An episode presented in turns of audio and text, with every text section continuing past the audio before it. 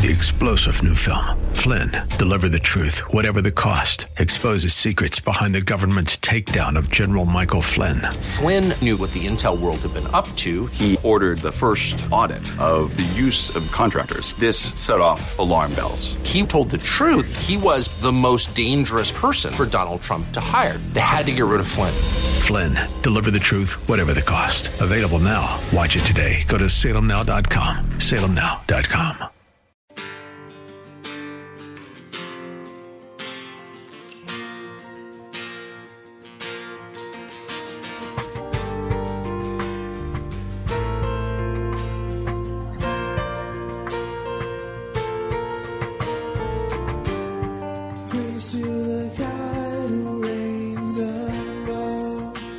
Hello, and welcome to In the Word, a ministry of Calvary Chapel of Orlando.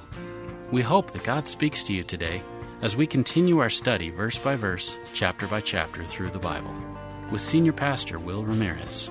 Today, as we continue our study in the book of 1 Samuel, David has the chance to end Saul, but he chooses to obey the Lord instead of seeking vengeance.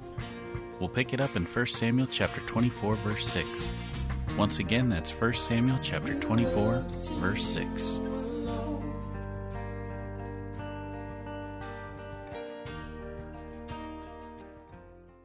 Look at verse 6. David said unto his men, The Lord forbid that I should do the thing unto my master. So he's got to explain why he's back. And he's, only thing he's got to show is not a head or anything else. It's a, it's a, it's a piece of cloth. David explains, The Lord forbid that I should do this thing unto my master. This is a very complicated Hebrew phrase to translate. The closest I could come is to say that David is saying, Never let me say that out of the Lord I should do this thing. In other words, never let me say, in other words, I, I should have not listened to you guys, and I never will listen to that theology again. The idea that it would be God's plan, that it would come out from him that I would harm Saul. It is both a confession and a commitment. He says, You guys suggested to me that God was speaking to me through this circumstance, and it was wrong for me to believe those words, and never again will you hear me echo those words. Never again will I step forward to harm my king, my master, the Lord's anointed. Now, I might be saying, How can David still see Saul as his king after all he's done to David? I mean, Saul wasn't looking out for David's best interest. He was a horrible king to David.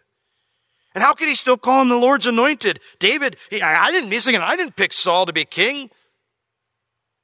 I, I'd rather have somebody else, someone else who would take care of me. Someone else who'd be a good king to me. Well, that truth swings both ways. Because David didn't pick Saul to be king, God did. And God anointed him to be in this role, even if Saul wasn't doing what God wanted him to do.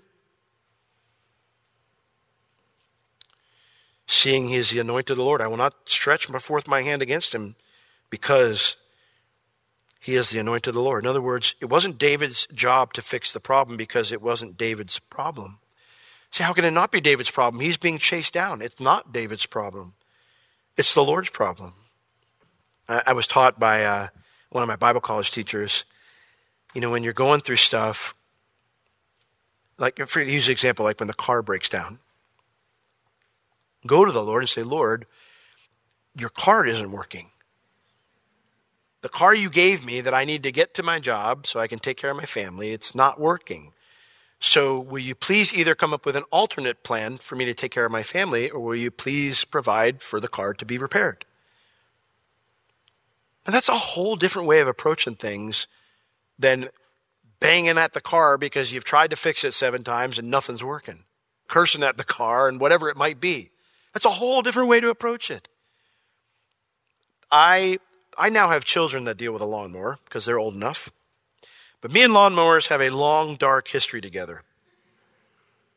Some of you have probably helped me work on my lawnmowers over the years and can testify to my long, dark history with lawnmowers. And man, it was everything within me in the times when they would be breaking down again and I'd be pulling the thing apart and trying to put it back together again. And I'd have to do it with gritted teeth. Lord, your lawnmower's not working and your grass is long.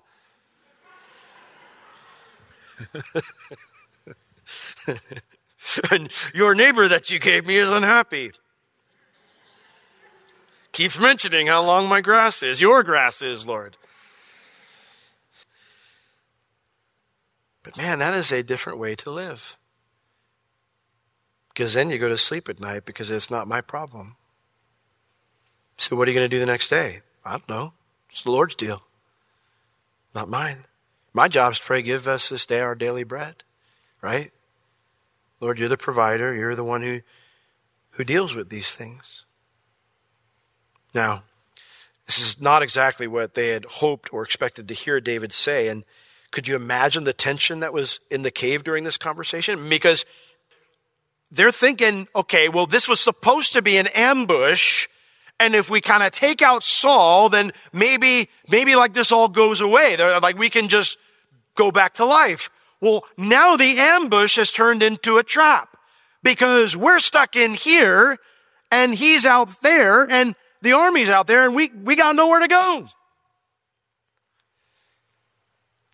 That these men are restrained by David is evidence of the respect they had for him and his character. It says, David stayed his servants with these words. These words that he spoke, stayed them. The word stayed means to speak content, which points out the wrong ideas or wrong behavior and shows the proper way to go instead. It usually is translated to rebuke or admonish. It's not that David just kept them back. He corrected them. He admonished them. He said, guys, you're wrong. And here's why you're wrong. And here's what we need to do. But he did not allow them to rise up against Saul. There were other men who were willing and ready to kill Saul that would say, David, I'll go in there and do it. But David's love for truth held them back. I want that to be a testimony in my life. Well, it says, but Saul rose up as this is all going on. He rose up out of the cave and he went on his way, just as if nothing happened, none the wiser. I wonder how many times in my 46 years God has spared my life and I had no clue. It is very easy to criticize the Lord when something goes wrong due to our limited information of what we don't know that He's done that we would be so grateful for. That's why the scripture urges us to humble ourselves. It's why humility is required to receive grace. We have to acknowledge that we are not God, that we don't know everything. There's so much we don't know and have not seen. Well, David and his men are still in a very precarious situation, and David decides to make it worse. he decides to trust the Lord even more with his next decision. Look at verse 8. So then David also arose afterward, and he went out of the cave, and he cried out after Saul, saying, My Lord and King. And when Saul looked behind him, Saul turned around. David stooped with his face to the earth and bowed himself. Talk about like a complete turn of a situation. I mean, Saul is completely exposed, he's completely vulnerable, he has no clue what's going on.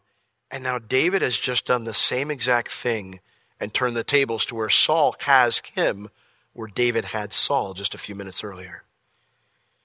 The word there afterward means very little delay. There's not going to be much space between Saul and David once David gets outside. And he says to him, I mean, he announces his presence, my Lord and the king. My Lord the king. And when Saul turned around, David puts himself in a completely vulnerable position. The word there for Lord is the word Adonai. It's certainly a word that's normally used for God when we speak of his ownership, his being sovereign. But it is also a title of respect given to a superior when it's used for another human being. He says, treats him with respect, and he calls him his king, the king. You know, it's interesting. We might make the mistake that David had a right to come to Saul as an equal because they'd both been anointed by God to be king, right? I mean, if anybody had the logical reason to actually speak to Saul like an equal, it would be David. And in a sense, David could even say, Well, you've been rejected by the Lord, and I'm the future. But David makes it clear that he still holds Saul as his king, and he has no intention of overthrowing him. He makes it clear that he submitted to Saul's leadership despite Saul's mistreatment of him. He stooped. The word there means to bow down or kneel down. We know it's bow down because it says with his face to the earth, and he bowed himself. There is no more vulnerable position David could be in from a physical standpoint to defend himself. If Saul takes a few steps, David is a dead man. There's no way to block a blow or, whatever. He is in every way subject to his king at this moment. You know, sometimes people say, why, why do people raise hands during worship? And, and there's lots of different reasons, but one of the reasons is because it, it's a vulnerable position. You're, you're saying, Lord, I trust you. I, I am making myself vulnerable. I trust you completely. I am, I'm, you know, like when you do the, the you do the, the, the fall, the, the, you know, where you fall back and your, your coworkers are supposed to catch you. I, I have never gone to one of those where the person actually like falls. It's always kind of like, because they don't trust them. That's why you're there. David is in every way subject to his king at this moment. This type of humility and faith would be considered suicidal by many in the church today, at least by the theology I'm hearing taught. However, David is living out what Jesus would someday do and what Jesus commanded us through his servant Peter to emulate. In 1 Peter chapter 2, we have one of the most unpopular sections of Scripture in our culture right now. Honestly, I think if some had their way, I think they would be like Martin Luther, who ripped out James out of the Bible, and we'd like to get rid of this one. Doesn't fit with our modern day theology. 1 Peter 2:18 Servants be subject to your masters with all fear all respect reverence not only to the good and the gentle but also to the King James says froward it means harsh for doing so, this is thankworthy, commendable. If a man for conscience towards God endure grief, suffering wrongfully. If you're doing it because of your conscience towards God, you're trying to honor the Lord, that is a commendable thing. For what glory is it if when you be beaten for your faults, you shall take it patiently? But if when you do well and suffer for it, you take it patiently, that is commendable before God. For even hereunto were you called because Christ also suffered for us, leaving us an example that you should follow his steps. Who did no sin, neither was guile found in his mouth. Who, when he was reviled, did not revile back. When he suffered, he did not threaten, but he committed himself to him that judges righteously. Unpopular theology. It has been recently argued by many men who, in the past, I would have said they're good Bible teachers, but we're not subjects. We're free men here. This is, doesn't apply to us. Well, let me ask you a question about Jesus then. Was he a subject or was he a free man? Well, he's under Rome. He's a subject. Let's hear from Jesus' own lips. Matthew 17. It's one of my favorite stories. I'm not someone who goes fishing frequently, uh, but I know that those who do absolutely love it. Peter's a fisherman. Peter gets himself into a bit of an awkward situation here. In verse 24 of Matthew 17, it says, And when they were come to Capernaum, those that received the tribute money came to Peter and said to him, Does your master pay the, the tribute? And this is not taxes from the Roman government, this is a, a temple tax that the religious leaders enforced. And so they asked him, Hey, does your master pay the, the temple tribute? And uh, he said, Well, Yes. You know, I mean, that's all we get from Peter, but the thought, of course, well, of course he does. Of course, of course my master pays the temple tribute. And when he was coming to the house, Jesus, the Bible says, anticipated him. In other words, Peter's coming in, and he's got a question. He's like, yeah, we pay the temple tax, right? But, but Jesus anticipates him. He anticipates the question, and he, he beats Peter to the punch. And he says, What do you think, Simon? Of whom do the kings of the earth take custom or tribute? Of their own children or strangers, foreigners? Their own people or foreigners? And Peter said unto him, Well, foreigners, strangers, of course. And so Jesus said unto him, Well, then, then are the sons free, aren't they? Jesus is telling Peter, he's going, Peter, we don't, we don't need to do this because we are free. But then look at what he says. He says, I'm a free man. Notwithstanding, lest we should offend them. In other words, there's a greater purpose here. There's more that God's trying to accomplish. God has given us instructions so we don't stumble others when it concerns the gospel. He's called us to live a certain way so we don't stumble others concerning the gospel. Notwithstanding, lest we should offend them, go there out to the sea and cast a hook and take up the fish that first comes up. And when you've opened his mouth, you shall find a piece of money. Take that and give them for me and for you. Jesus considered himself a free man because his father owned everything. And yet he subjected himself to the authorities because his father commanded him to, and for the gospel's sake. David did likewise here. We're going to see as he interacts with Saul here, his heart as he's trying to win Saul over. And so he does this certainly not for his own sake, because every step he takes here puts himself in further danger. But he's trying to reach Saul. Well, what happens? Well, it wasn't David's time to go, and the Lord saw fit to deliver him. Saul does not kill him. In fact, Saul allows David to address him. And so in verse 9, David said to Saul, back here in 1 Samuel 24, Wherefore do you hear these men's words, saying, Behold, David seeks your hurt?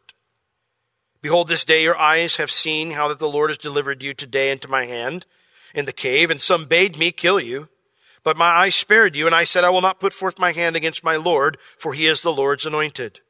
Moreover, my father, see, yes, see the skirt of your robe in my hand. For in that I cut off the skirt of your robe and did not kill you. Know thou and see that there is neither evil nor transgression in my hand, and I have not sinned against you. Yet you hunt my soul to take it.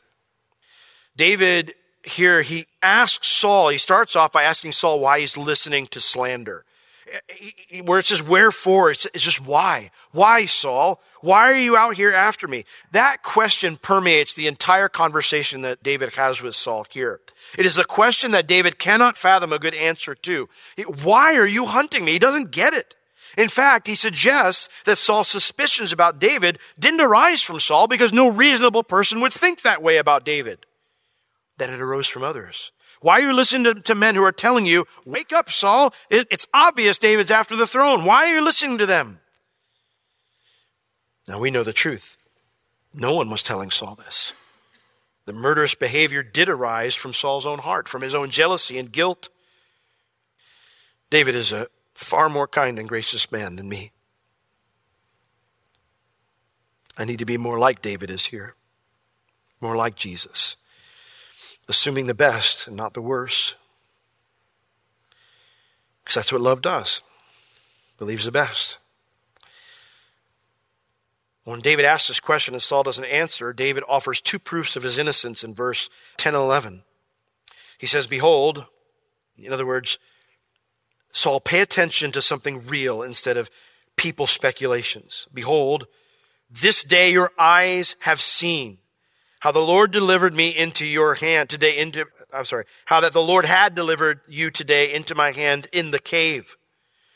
And some bade me kill you, but my eyes spared you. The phrase here, spared, it means to show mercy, to spare from great punishment. He says, I spared you, Saul. I did not give you what you deserve. And I said, I will not put forth my hand against my Lord, for he is the Lord's anointed. The first proof of my innocence, Saul, is that you were vulnerable. I could have killed you easily. You didn't even know I was behind you until I spoke. But I didn't kill you because I refused to do harm to my king. You're still my king, Saul. And then his second proof of his innocence is in verse 11. Moreover, my father, see, yes, see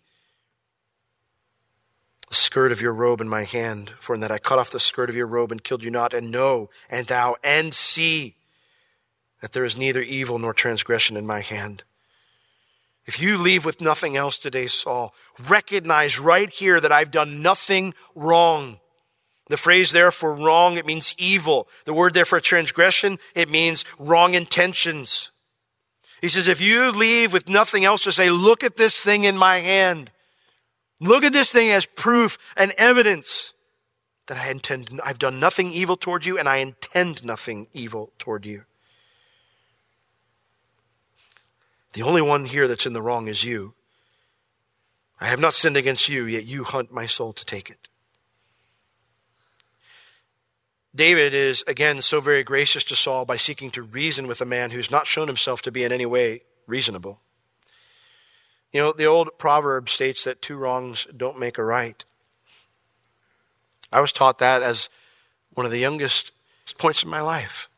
You know, when you get in a scrap with your friend, you know, well, you did this. Mom would always tell me, two wrongs don't make a right. Man, you don't even hear that anymore. You don't even hear it anymore. I hear so many Christians today excuse wrong behavior because of the wrong things done to them. They'll say things like, well, how do you expect me or how do you expect this other person to respond when, when someone's being rude to them or someone's being unkind to them or someone's wronging them? I expect you to respond like someone who has the Holy Spirit living inside of them. I expect you to respond like someone who's seeking to emulate Jesus. What do you mean, what do I expect you to do? Same thing that Jesus expects of me. And so while David is gracious, he doesn't excuse Saul's wrongdoing. He says, it's like we can't, it's like we can't handle the truth. So we, no, you gotta love people like, oh, okay. So no, just, just, just don't ever even point out wrong. And it's like, what, wait a second. How about we just come to the truth where we're gracious and we speak truth about sin? Where we're kind and we, and we don't repay evil for evil, but we point out evil. It's like we, we struggle so much.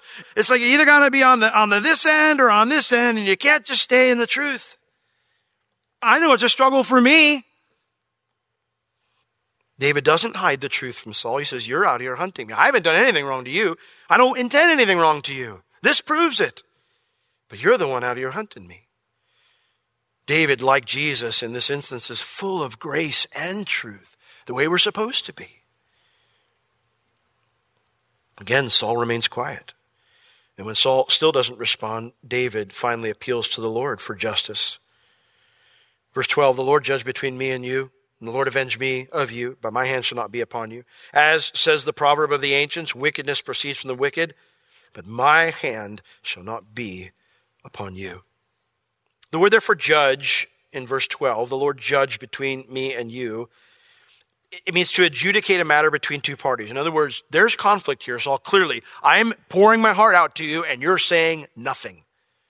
There's clearly a conflict here. So I'm appealing to the Lord to be the one to look at both of us and the points that we're making, the arguments that we have against each other.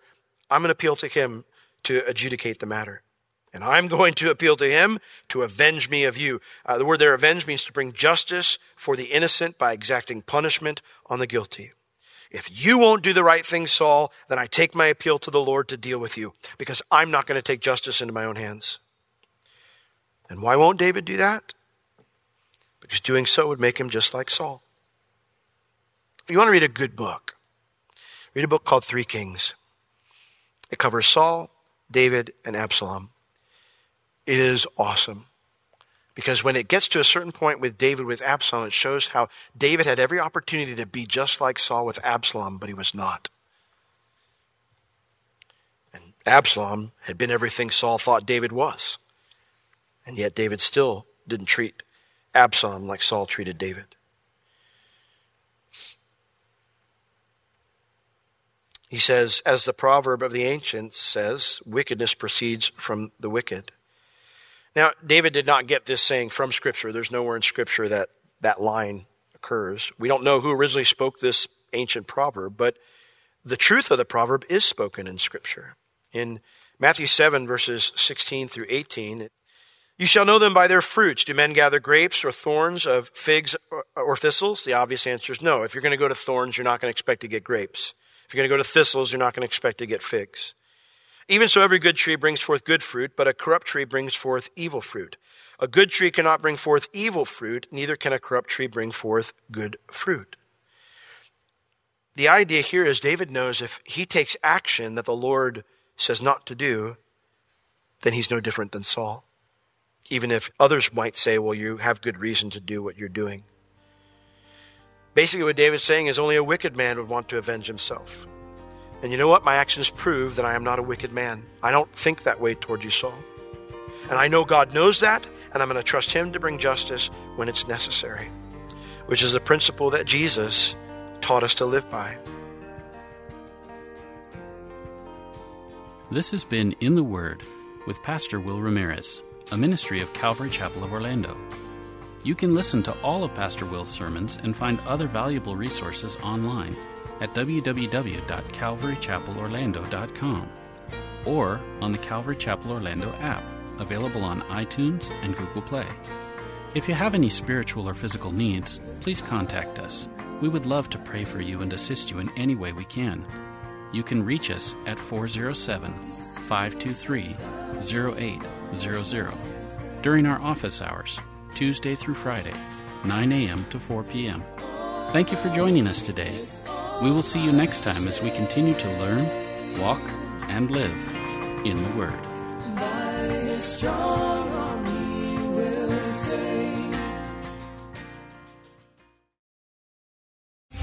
Three star general Michael J. Flynn, head of the Pentagon Intelligence Agency, knew all the government's dirty secrets. He was one of the most respected generals in the military. Flynn knew what the intel world had been up to. He understood its funding. He ordered the first audit of the use of contractors. This set off alarm bells. The explosive new documentary, Flynn, Deliver the Truth, Whatever the Cost, uncovers the facts behind this scandal. Flynn told the truth. He was the most dangerous person for Donald Trump to hire. I find out the worst enemy that I'm going to face in my life is right here in America. They took my assessment and they wanted me to change it. And I was like, I'm not changing it. They had to get rid of Flynn. With in depth interviews, archival footage, and never before seen personal records of the man behind the headlines. I just felt like I was drowning. Flynn, Deliver the Truth, Whatever the Cost. Available now. Watch it today. Go to salemnow.com. Salemnow.com.